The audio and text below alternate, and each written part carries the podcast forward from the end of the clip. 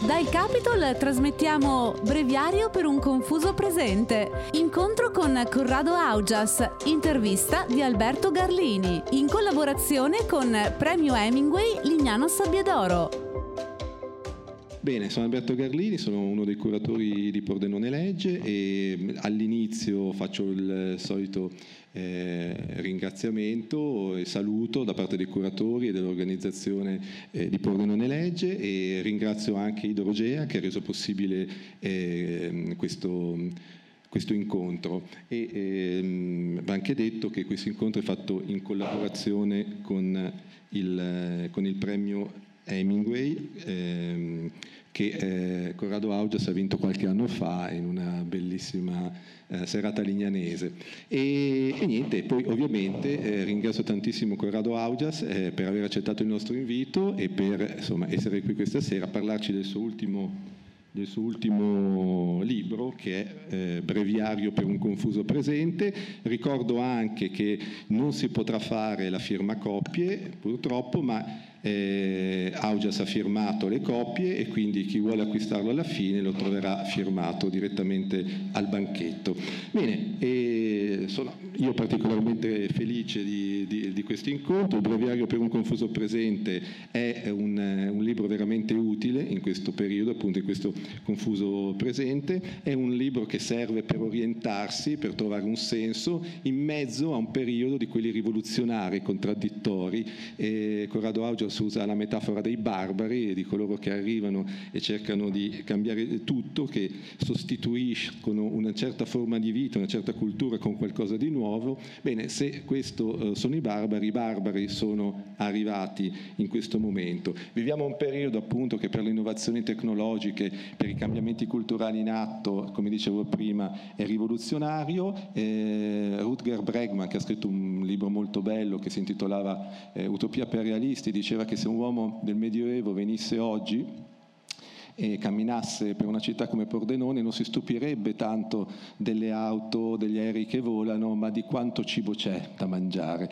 Quindi viviamo in uno dei periodi più ricchi da questo punto di vista, ricchi come informazione, ricchi come cibo, ricchi come possibilità di, di conoscere persone, di muoversi, eccetera, eccetera. E nello stesso tempo però questo periodo ha anche un'altra faccia della medaglia, qualcosa di molto più complicato. Non c'è niente che ci arriva senza un prezzo e questo prezzo riguarda l'ambiente, per esempio, le possibilità che abbiamo di distruggere il, pianeta, i cambiamenti climatici eh, e pensiamo anche che, dopo ne parleremo, ma anche il Covid probabilmente arriva dai cambiamenti climatici e dal fatto che l'uomo va a intaccare delle zone del pianeta che sono appunto eh, dove ci sono degli animali serbatoio che hanno la possibilità di avere questo virus. Ecco, eh, Corrado Oggi in questo libro che ha fatto in capitoli che sono tematici mette veramente eh, eh, racconta la sua esperienza eh, umana, culturale, è un libro che è anche una sorta di, se vogliamo, di bibliografia o di biografia culturale di, di Audias, dove ci sono tutti i suoi autori di riferimento, cioè gli autori che l'hanno accompagnato, che gli hanno detto qualcosa di importante, tra cui eh, Renan, tra cui Spinoza, Montaigne. Eh, Vivande Non, di cui magari parleremo dopo. E, insomma, è un libro pieno di intelligenti stimoli culturali, di, di, di, di ragionamenti eh, sul presente che riescono, che tentano di definirlo nel suo cambiare, nel suo essere qualcosa di diverso, nel suo essere in qualche modo imprendibile. In tempi come i nostri, soprattutto dopo il, il trauma che c'è stato per tutti del Covid, ecco, orientarsi, trovare un modo di stare in questo modo, di pensarlo, perché noi siamo una presenza fisica biologica, quindi viviamo qua e quindi non possiamo vivere in un altro posto. Ma l'altra cosa che dobbiamo fare è quella di vivere consapevolmente, coscientemente il tempo. Ecco, questo è sicuramente un libro che ci dà questa possibilità, che ci dà una possibilità di orientamento e ci dà anche la possibilità di stare in questo nostro presente con qualche strumento in più. Quindi dopo questa introduzione e questo ringraziamento io inizierei con la prima, la prima domanda, Corrado. Allora, e intanto, questo libro è diretto a un soggetto, che, che, è anche un soggetto di riflessione, che è il popolo italiano. che viene raccontato come, appunto, prendendo Gramsci come, eh, Gramsci come un popolo individualista, con un'idea guasta di libertà che arriva all'anarchismo. No? Gramsci diceva appunto che eh, alla vita collettiva si preferiscono delle forme organizzative di altro tipo, che sono delle cricche, delle camorre e qualcosa insomma, che non è esattamente quello che si immagina come concetto di civiltà. È quello che un altro, un sociologo americano, Benfield, chiamava familismo amorale. Ecco, questa è un po' l'Italia che viene dipinta, un po' l'Italia che ci è stata l'Italia che pensiamo. Ecco, quello che mi chiedo è, è questa la nostra situazione? Qualcosa è cambiato o l'italiano rimane ancora in queste definizioni, eh, quelle di Gramsci e quelle di Banfield? Grazie, buonasera, grazie di questa generosa introduzione e grazie a voi di essere qui. La risposta, questa è una domanda che è stata posta tante volte, non soltanto adesso ma anche nei secoli precedenti. E sono le domande che si ponevano per esempio i viaggiatori europei dell'Ottocento quando facevano il grande giro, il Grand Tour e arrivavano in Italia e si trovavano davanti a un paese pieno di meraviglie e di rovine.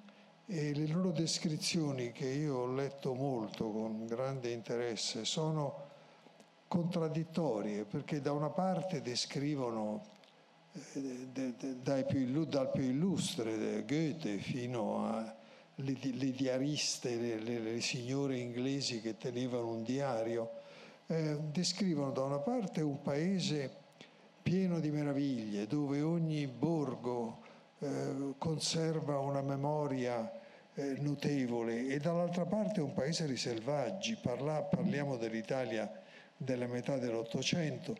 Eh, lo stesso gli scrittori francesi, Stendhal, eh, Dumas, quando descrivono i briganti italiani, il carnevale romano, un misto di gioia e di ferocia.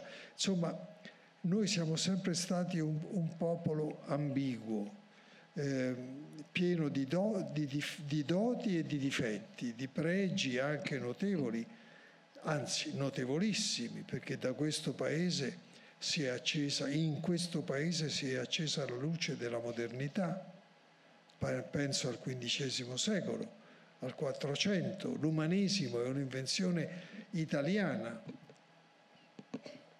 per non parlare de, de, della gloria del Rinascimento. Però la nostra ambiguità deriva da una lunga storia che bisogna andare un po' a ripercorrere per cercare di capirla. Dalla fine del 400, dalla fine del 400, quando Carlo VIII scese in Italia chiamato dai principi italiani e questo è l'attacco folgorante della storia di Guicciardini, eh sì, eh. chiamato dagli stessi principi italiani, Carlo VIII è sceso in Italia e la sta straziando, dice Guicciardini in quel terribile documento.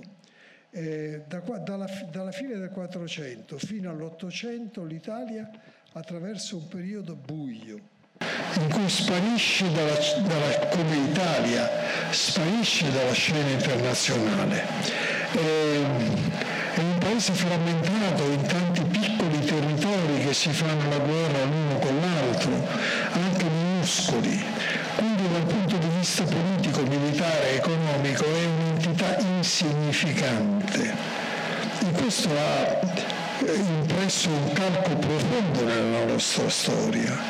Nello stesso tempo quel paese così insignificante da tanti punti di vista si va coprendo di meraviglie perché non c'è principe o duca o arciduca o barone o come signore di terre che non voglia per il suo territorio piccolo che sia il miglior architetto, il miglior pittore, il miglior eh, autore di affreschi, il tessitore, il, il costruttore, lo scalpellino, il tessitore di, di arazzi, quanto di meglio il mercato può offrire. E ogni territorio dunque si va eh, coprendo di queste meraviglie. Allora vedete come È da questa contraddizione lacerante che viene l'Italia contemporanea, Una, un, un conservatorio di meraviglie e una storia politica miserabile. Questa è, è, la, questa è l'eredità noi, con la quale dobbiamo fare i conti.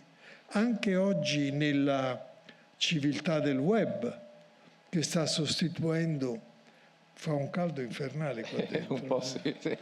stiamo un po' subendo. Ma non ci sarebbe un'aria condizionata? Eh, eh faccio un appello al perso- personale di sala perché metta più che può l'aria condizionata. Siamo pronti a rivolgerci all'ONU se non avviene. No, perché hanno inventato una cosa che, che raffresca l'aria e asciuga l'umidità. Si chiama aria condizionata. e non so se è ancora arrivata a Pordenone a questo punto. Speriamo di sì. È da questa contraddizione, scusate la parentesi ogni tanto così, è da questa contraddizione che vengono molti dei nostri guai attuali, compresa la litigiosità eh, politica che è una caratteristica permanente di questo Paese e con la quale bisogna fare i conti, che però sapendo da dove origina, sapendo perché e, e, e da quali cause è venuta, è già, diventa già una cosa intanto più comprensibile, in primo luogo, e in secondo luogo più sopportabile. È un problema anche qui di conoscenza. Mi fermerei qua per ora. E un'altra cosa che si dice degli italiani, così arriviamo anche a uno dei temi di questo giorno, è che danno il meglio nelle situazioni peggiori. L'ordinario non fa parte dell'italiano. Quando c'è qualcosa di ordinario cerca di svicolare, trovare l'amico, trovare l'altra cosa. Però quando c'è una situazione grave l'italiano dà il meglio di sé. Allora, sicuramente il Covid ha messo a dura prova eh, diciamo, il nostro sistema e, economico e, e, così via. E, ehm, e, sappiamo anche che una malattia non è mai solo una malattia, ma diventa anche la metafora di qualcos'altro, la metafora di un comportamento. Susan Sontag ha scritto dei bellissimi libri sulla sull'idea appunto della malattia come metafora, no? Eh, porta sempre con sé un significato, una narrazione. Ecco, quello che mi chiedo è, eh, in questa situazione così tragica, secondo te come si è comportato il popolo italiano? Se l'è cavata, ha dato una prova di quelle virtù eh, civiche che spesso gli vengono negate oppure insomma alla fine ha cercato di tirare a campare? Insomma, volevo un tuo parere su questa situazione e su come complessivamente come sistema ci siamo comportati. Bene, meglio degli altri. Guarda, la notizia di due giorni fa è che in Francia c'erano 10.000 casi di Covid, 10.000 contagiati. E questa è la conseguenza della leggerezza con la quale i francesi hanno preso la, questo flagello all'inizio, cosa che invece noi, colpiti duramente fin dall'inizio, abbiamo eh, abbiamo reagito, insomma chi, i responsabili hanno reagito con molto più giudizio, imponendo quella clausura che è sembrata a, a qualcuno un'imposizione, una, una sciagurata ha detto oggi ci impediscono, ci ammutoliscono con le mascherine, domani ci impediranno di votare, cioè ci sono sempre queste reazioni dissennate un po' da, così, insomma, che scivolerebbero nel folklore insignificante se non fossero invece indice di un'alterazione, potremmo parlarne. Abbiamo reagito bene, la clausura è andata bene, addirittura ci siamo fatti coraggio. Quelle, quelle battute anche improprie, anche un po' goffe, andrà tutto bene, i, le, i canti dal balcone, il tricolore, che è tornato a sventolare da tante finestre, erano un modo di farsi coraggio, perché il flagello dell'epidemia è misterioso e suscita, quando colpisce, suscita preoccupazioni al di là della sua effettiva letalità, cioè pericolo di morte o contagiosità. Tanto è vero, tanto è vero questo Alberto Garlini, che eh, fin dall'inizio eh, il flagello della peste eh, ha assunto una dimensione metaforica forte, penso a Sofocle e a Edipo, che si aggira per Tebe, flagellata dalla peste, chiedendo ma da dove arriverà questo male così pericoloso? E fino a scoprire che il portatore, con tutta quella storia là che non stiamo a ripetere, che il portatore del male è lui medesimo, una, una affondo nella psicologia umana che solo i greci, la grande civiltà greca del V secolo poteva, eh, poteva raggiungere. Ecco. Quindi sì, è vero, nelle condizioni, ma non soltanto in pace, anche in guerra. Anche in guerra, io sono vecchio e lo so come si comportavano gli, gli italiani quando c'erano i bombardamenti che ho scoperto oggi, grazie a Garlini, aver colpito, pensa, i bombardamenti hanno colpito anche Pordenone, ma ti rendi conto, gli, gli alleati, gli anglo-americani, che ragione avevano di bombardare Pordenone con, con tutto il, il, ben di Dio di, da colpire che c'era nella pianura padana? E durante i bombardamenti, la, quando non si mangiava, non si mangiava, non c'era non c'era da mangiare, cosa che invece durante, ecco un'altra cosa, un altro elemento del comportarsi bene, non è mai mancato nulla nei supermercati, cioè mentre noi stavamo chiusi a casa c'erano delle persone che andavano girando con i camion per rifornire i mercati e i supermercati che, perché potessimo tutti mangiare. Questa è stata una roba. E dicevo anche in guerra, quando noi non abbiamo una grande fama militare, anzi io che ho vissuto a lungo all'estero so quanto pesi ancora la memoria di Caporetto, però in questa fama militare un po' barcollante ci sono degli episodi che dimostrano come nel peggio anche i soldati italiani hanno dato il meglio, penso a Cefalonia, a El Alamein, penso agli ufficiali, i marinai che entravano nel porto di, munitissimo porto inglese di Alessandria d'Egitto a minare le navi mettendo, applicando le mine sotto le chiglie, eccetera, eccetera. Quindi è vero, siamo un popolo un po' scervellato, però poi alla fine sappiamo anche scoprire i nostri lati migliori. Sì, ricordavi gli episodi dei tentativi del, del, del, porto di Alessandria che avevano questi sistemi innovativi, questi maiali, questi sottomarini che venivano portati da questi soldati italiani fino alle barriere del porto per poi entrare sotto e far esplodere le navi. Una cosa impressionante, sono morti tantissimi atti di eroismo quasi inconcepibili. E quello che ti volevo chiedere, sempre tornando al Covid e alle sue metafore, no? ci, sono, ci, sono, state due narrazioni, se vogliamo, abbastanza principali. Una era quella del complotto, quella classica, quindi il, il, il virus ovviamente non è di origine ingegneristica, viene creato in un laboratorio, mandato per degli scopi politici strani, bizzarri e così via. Poi l'altra metafora era quella invece del, dell'ambiente, no? andiamo a toccare delle zone, stiamo scombussolando talmente tanto il pianeta che c'è una reazione. Ecco. In entrambi i casi c'è sempre l'uomo al centro, perché comunque o siamo noi che scombussoliamo il pianeta o siamo noi che lo creiamo direttamente, quindi c'è una valutazione sempre abbastanza alta della nostra partecipazione al virus che potrebbe essere anche totalmente casuale. Però mi sembra che l'ipotesi che suggerisci anche tu è quella che il pianeta si sta un po' stancando di avere questo parassita uomo che sta distruggendo diciamo, tutti gli ambienti naturali, sta toccando dei luoghi che non dovrebbe toccare, tutto sommato. C'era un, un fisico inglese eh, nel, nel, secolo scorso che si chiama, se ricordo bene, Lovelock, mm-hmm. il quale aveva elaborato una teoria eh, pazzesca, che lui vedeva la, il, il pianeta Terra come un organismo come un organismo unitario, la terra come un organismo vivente attraverso i mari, le foreste. La terra è un organismo vivente di cui noi, voi, siete i parassiti. Noi siamo i parassiti di un organismo vivente. E allora questo organismo vivente, violentato come lo stiamo violentando,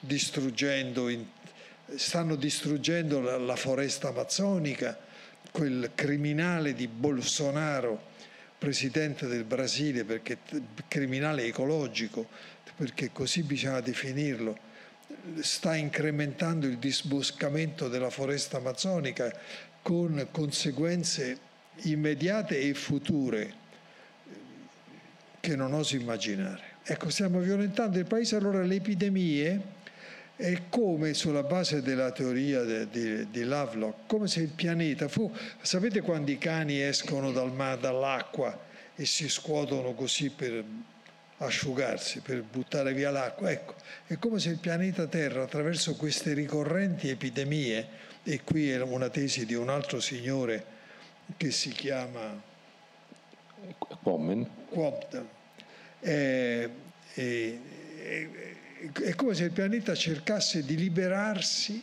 eliminandoli, uccidendoli, di questi parassiti che siamo noi, che lo stanno pungendo da tutte le parti. È, una, è un'ipotesi quasi da fiaba, però eh, la sostanza è quella.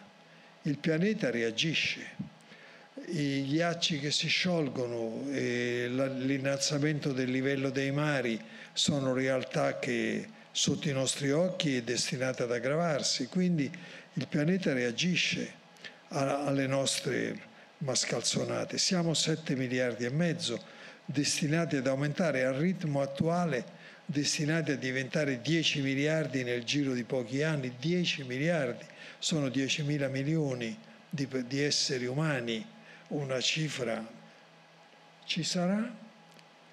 Mi viene in mente, posso? Mi viene in mente un aneddoto molto istruttivo. Quando alla fine del Settecento l'Inghilterra aveva raggiunto una grande espansione coloniale nel resto del, del pianeta, quella piccola isola si era impadronita del, stava perdendo gli Stati Uniti, diciamo, in compenso aveva conquistato tante altre terre. Si pose il problema che se lo sviluppo dell'impero fosse continuato con quel ritmo non sarebbero bastate tutte le foreste dell'isola per rifornire gli arsenali e per la flotta, costruire nuove navi per la flotta. Dal Capitol, breviario per un confuso presente. Incontro con Corrado Augias, intervista di Alberto Garlini. Di lì a poco le navi si fecero col ferro e non col legno e il problema svanì. Allora ricordo questo aneddoto perché noi non possiamo mai prevedere quello che succederà. Io dicevo, diventeremo, diventerete probabilmente, io non ci sarò, eh, però vi guarderò con benevolenza da, da lassù. Eh, 10, 10 miliardi di esseri umani. È possibile che in quel modo ci saranno delle colonie qua e là sparse per le galassie che sgonfieranno questo problema rendendolo irrisorio. Ma, il, il, abbiamo letto di recente in, in un libro che per esempio la, la, piccola glaciazione che c'è stata nel 600, no? perché le temperature nel 600 si sono abbassate, derivavano dal fatto della conquista diciamo, de, dell'America fatta dagli spagnoli che ha creato un genocidio come tutti sappiamo e molta terra coltivabile è diventata bosco. Il bosco ha aumentato lo strato di ozono, la terra si è raffreddata di conseguenza, il 600 è stato un secolo più freddo, quindi con meno alimenti e tutte le carestie, pestilenze che del 600 sono arrivate probabilmente derivano da questo cambiamento climatico. Quindi viviamo tutti in un sistema nel quale modificare certe cose significa poi avere dei danni successivi, come le migrazioni adesso probabilmente derivano dal surriscaldamento, quindi aree coltivabili non lo sono, non lo sono più. E quello che ti volevo chiedere eh, ancora eh, che riguarda il Covid è una, una, cosa che racconti nel libro che a me è molto colpito. No? Sappiamo che le virtù teologali sono fede, speranza, carità. No? Fede, speranza e carità. E di tutte, come dice San Paolo, la più importante è la carità, l'amore. No? il nazismo, se vogliamo, aveva fede e speranza, gli mancava un po' l'amore, mettiamola così. E, e, ecco, e, quindi l'amore è il correttivo. Tu invece parli appunto delle tre parole della rivoluzione francese, no? Sono, eh, libertà, egalità fraternità. E la più importante è la fraternità, cioè essere alla fine tutti fratelli, sapere che siamo tutti in questa barca globale. Ecco, il Covid forse ha mosso un po' questo elemento di fraternità, è riuscito a muovere questa, questa, questa parola che è fondamentale per la costruzione di una democrazia. Beh, c'è la Presidente dell'Europa, la von der Leyen, che ha detto qualcosa del genere proprio oggi, mi pare. Ho letto le notizie prima di venire qua, dicendo... A... Ah no, non era la von der Leyen, era il Presidente tedesco, che ha detto che il Covid ha, ha messo in rilievo quanti elementi ci uniscano come esseri umani e dunque ha rafforzato. Però in realtà la fraternità di cui parlavano i, i rivoluzionari nell'89 è un'altra cosa, perché in quella, in quella triplice motto che orna tutti gli edifici pubblici francesi ancora oggi, la libertà e l'uguaglianza sono abbastanza facilmente individuabili. La libertà è la libertà di agire, di parlare, di pensare naturalmente e di propagandare, pubblicizzare ciò che uno fa e pensa. E l'uguaglianza non è che siamo tutti uguali, anzi siamo tutti diversi, però l'uguaglianza in una società ordinata è l'uguaglianza delle opportunità, una cosa quasi utopica alla quale però bisogna tendere che tutti debbano avere le stesse opportunità è un, non soltanto un principio umanitario, ma anche un principio che giova alle nazioni. Perché pensate voi, pensate voi quanto talento va perduto perché in un paese difficile orograficamente come l'Italia, pieno di montagne, magari ci sono in un piccolo borgo delle, un'intelligenza vivissima, che se potesse arrivare ad un centro di studi adatto potrebbe sviluppare la sua personalità e giovare anche chi gli sta intorno e che invece resta lì a mungere le mucche, dico tanto per dire. Dunque uguaglianza delle opportunità. Ora questi due beni sociali sono messi su due piatti di, un, di, di quelle bilance vecchie che facevano così.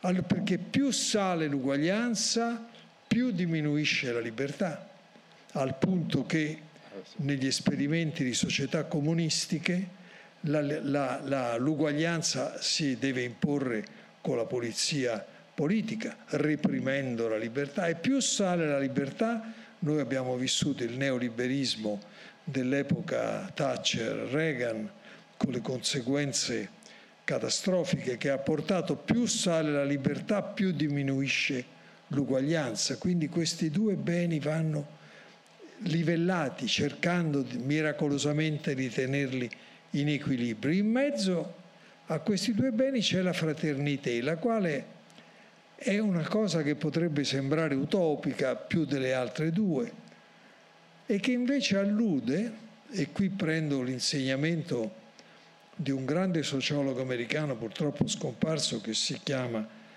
Tony Judd, ha pubblicato in italiano dalla terza, Guasto il mondo, in cui racconta quale miracolo ha fatto l'Europa, Italia compresa, nella seconda metà del Novecento, costruendo un sistema, una rete di assistenza per i cittadini, quale non c'era mai stata nella storia penso alla previdenza sociale, alla cassa integrazione, all'assistenza alle ragazze madri, al sistema sanitario nazionale, a tutte quelle cose che al nuovo diritto di famiglia a tutte quelle il divorzio, io ci metto anche il divorzio e la, e la libertà di abortire perché non diventi una tragedia. Abortire con sicurezza, non in cantina con quella col ferro da calza.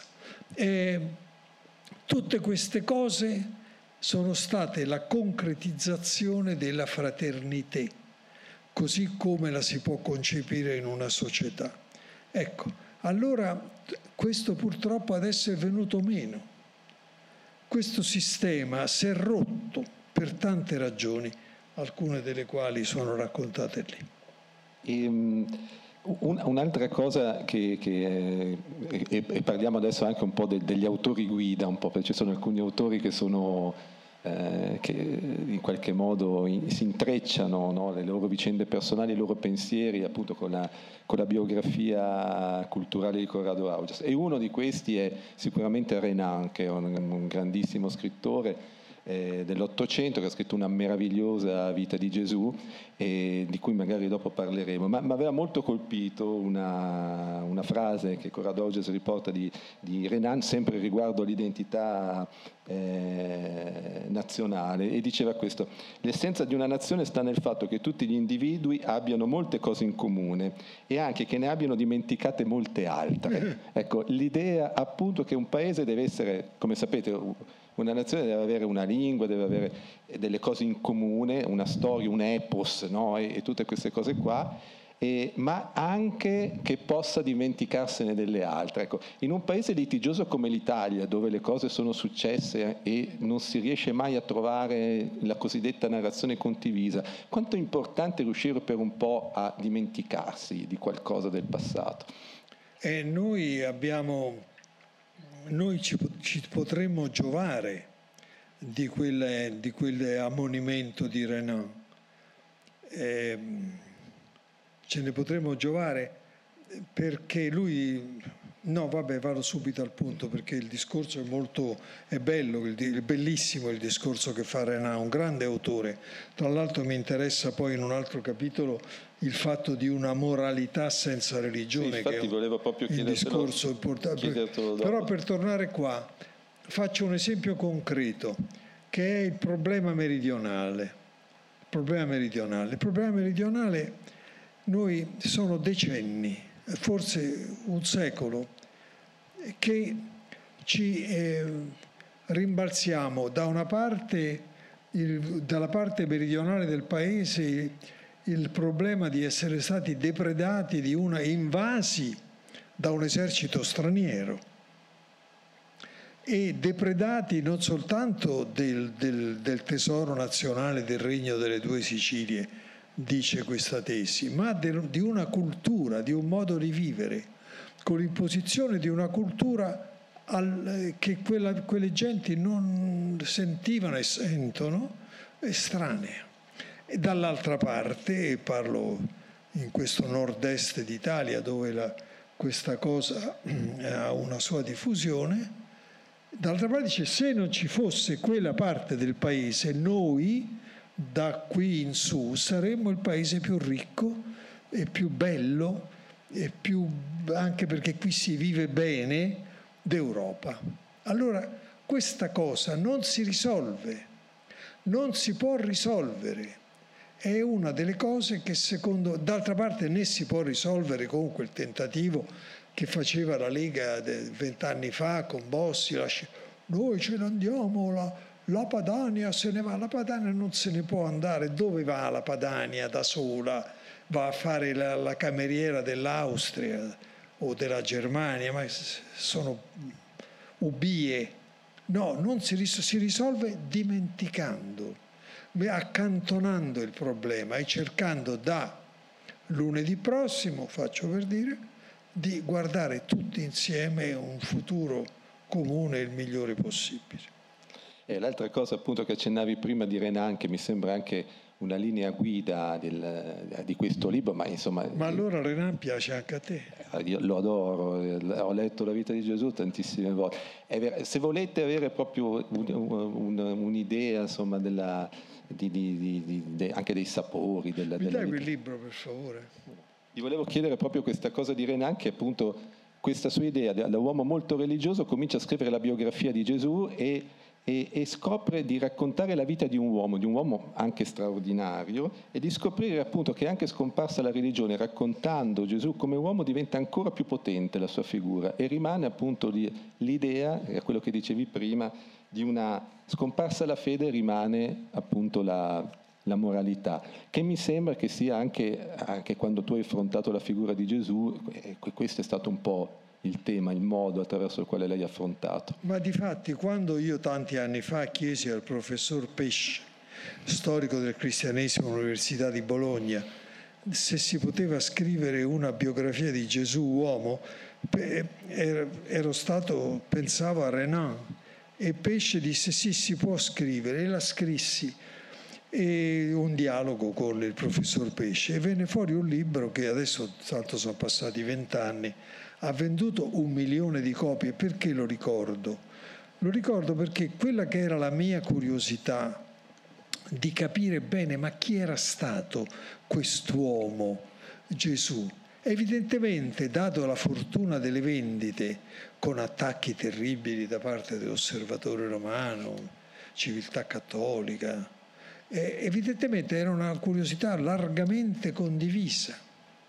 E qualche volta io faccio delle conversazioni, faccio io, adesso non le faccio più, delle conversazioni con dei sacerdoti cattolici e, e gli dico ma voi vi rendete conto di che personaggio avete tra le mani e che lo vendete malissimo?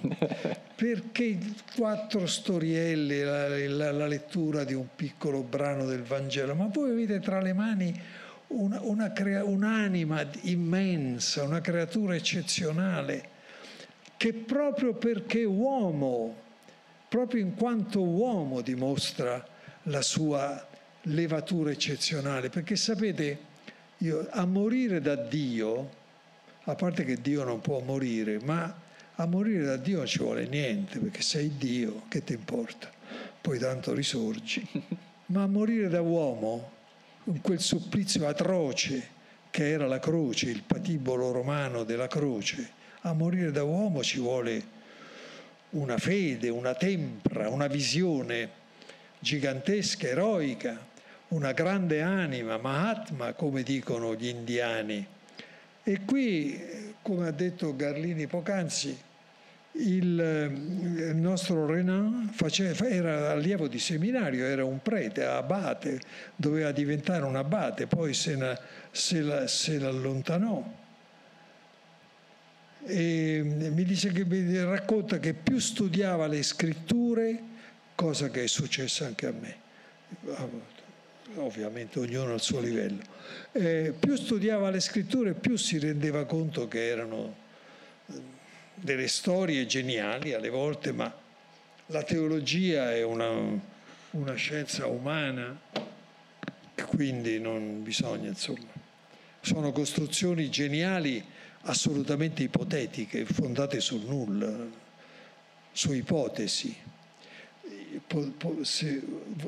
posso citare un episodio su quando si stabilì il dogma, voi sapete che Maria Vergi, Maria la Madonna, è corredata da quattro dogmi, due sono comuni a tutte le confessioni cattoliche e due so, sono a tutte le confessioni cristiane, pardon, e due sono solo cattolici. Le, tu, quelle comuni sono la, Maria Vergine e il Madre di Dio, Teotokos, Madre di Dio. Quelle solo cattoliche sono l'Immacolata Concezione, che non va confusa con la Verginità come fanno tanti, e l'Assunzione in cielo, che è un dogma recentissimo, del 1950 e lo volle a tutti i costi Pio XII. Ora, quando si trattò di stabilire che la, la Madonna era, doveva essere chiamata Teotokos in un concilio del IV secolo, eh, ci fu un litigio spaventoso tra i padri convenuti per un, in attesa che arrivassero i delegati pontifici tutti i concili della Chiesa, sto esagerando? No, no, eh, tutti i concili della Chiesa cristiana si svolgono in Tur- i, primi, i primi dieci si svolgono in Turchia.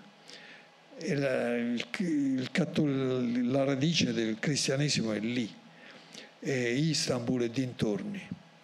Si, una, un litig- aspettando i delegati papali si svolge e allora c'è un vescovo di Alessandria, un tal Cirillo, un personaggio detestabile, il quale, approfittando che gli oppositori, come, si, come fanno i tranelli a Montecitorio oggi, erano usciti, erano rimasti solo i suoi fedeli, fa votare velocemente il fatto che Maria era madre di Dio e quando quelli tornano diceva abbiamo già votato, ecco, non si può più fare niente. Voglio dire, no, No, eh, tu ridi perché sei un cinico, ma... No, cinico e varo.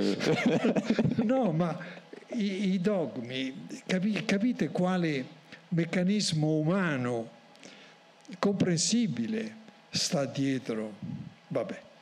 Cioè, una, un'altra diciamo, stella polare, appunto, che, fa, che, è un po' la, la, la, la biografia culturale di eh, Corrado Augias, è Montaigne. E Montaigne dico insomma, perché è, è, è, citato, attraversa tutto il libro, uno scrittore veramente importante e dice eh, alcune cose che, che, che, sono molto belle. Una è questa frase che viene riportata nel libro che arrostire un uomo vivo significa attribuire un valore decisamente troppo alto alle proprie congetture.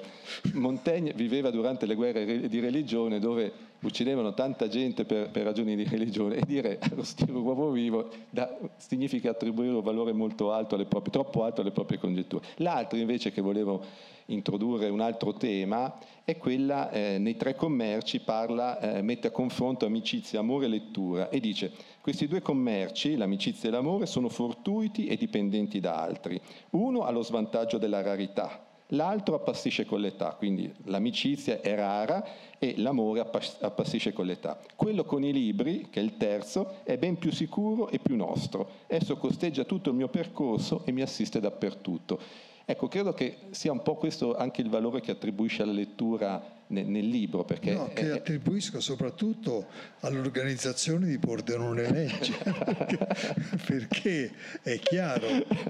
Eh beh, eh... No, ma la frase di prima è geniale. Arrostire vivo un uomo significa attribuire decisamente un valore troppo alto alle proprie congetture. Questo illustra Montaigne, a parte il fatto che è vero, è vero, è vero fino a un certo punto, ma è vero. Quando bruciano vivo nel febbraio del 1600, bruciano vivo Giordano Bruno in piazza Campo dei Fiori a Roma, il cardinale Bellarmino, che, che un cattolico amico mio definisce mandante di omicidio, santo, eh, Voglio raccontare un aneddoto, se, se vi, spero di, che vi diverta. No, non lo racconto perché è polit- politicamente ambiguo, lasciamo perdere. Eh, quando bruciano Giordano Bruno, perché Giordano Bruno aveva detto delle cose, aveva detto delle cose eh, verissime che viviamo in un mondo che contempla un'infinità di mondi e che non sappiamo dove questo mondo finisca. Cioè aveva intuito, senza avere gli strumenti, aveva intuito quella che oggi è una realtà accettata banalmente da tutti. Ma questo minava le scritture minava le scritture, la centralità della terra, perché se c'è un'infinità di mondi è possibile, anzi è certo che ci sarà un altro mondo in cui si sono verificate le stesse condizioni geofisiche che hanno permesso qui la nascita della vita e allora che bisogna pensare? Che Gesù Cristo avranno fatto anche loro il peccato originale o no? E Gesù sarà andato a farsi crocifiggere anche là o solo sulla terra? Capite bene che si apriva un marasma eh, mina, e quindi Giordano Bruno andava messo a tacere. Eh, questa la, eh, questo scetticismo di Montaigne è però in quella frase geniale e anche divertente, lui non contempla un'altra cosa. Bruciare vivo un uomo significa anche voler affermare con la violenza il delitto una tesi politica, come fu nel caso di, di Giordano Bruno, perché non bisogna dimenticare il 1600 c'era la riforma protestante che stava devastando agli occhi della Chiesa romana il nord Europa, quindi bisogna sempre stare un po'... Adesso, visto che te, ecco, infatti mi stavano facendo segno che siamo in chiusura. Farti, che ti stanno facendo segno? Che siamo in chiusura perché facciamo incontri di 50 minuti.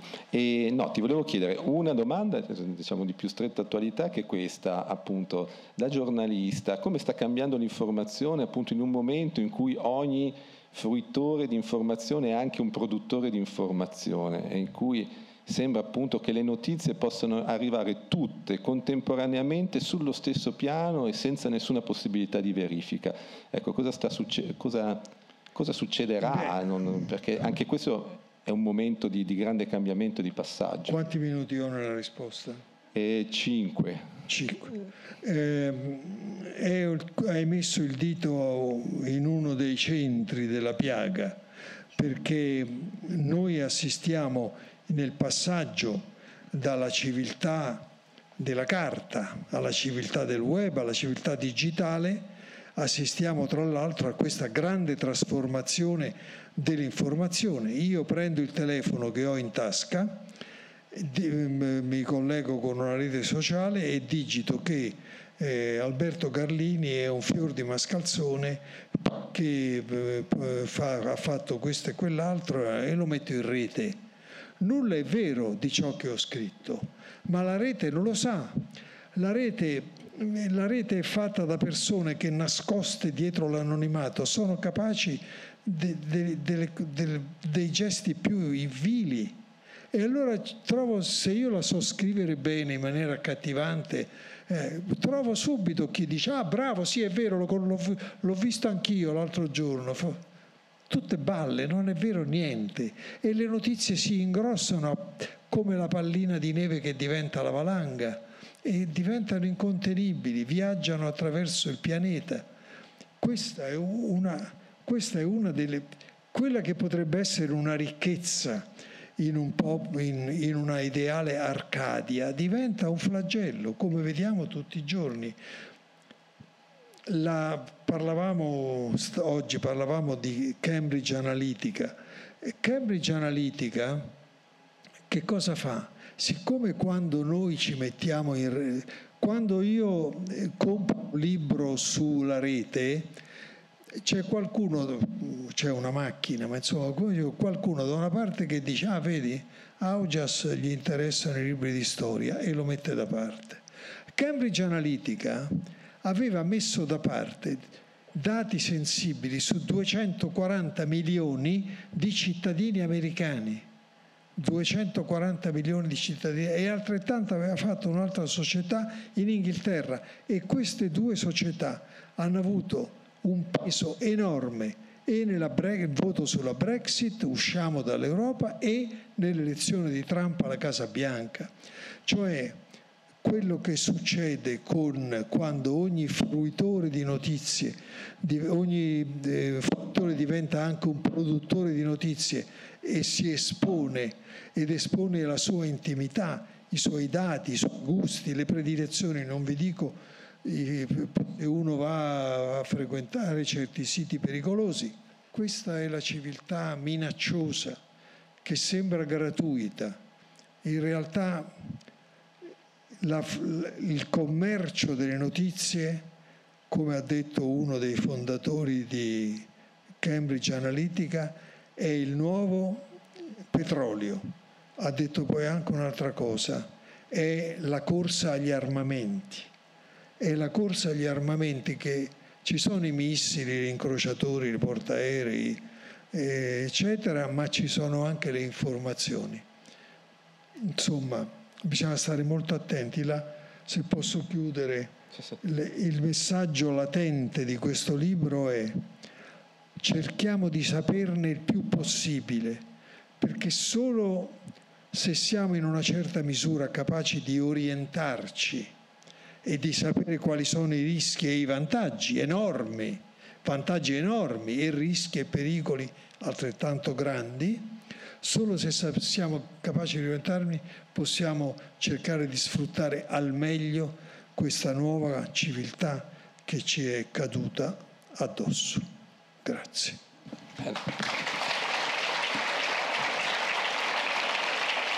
Dal Capitol breviario per un confuso presente. Incontro con Corrado Augias. Intervista di Alberto Garlini. Grazie per aver ascoltato la radio di Pordenone Legge. Tra poco in onda un altro incontro. Resta sintonizzato.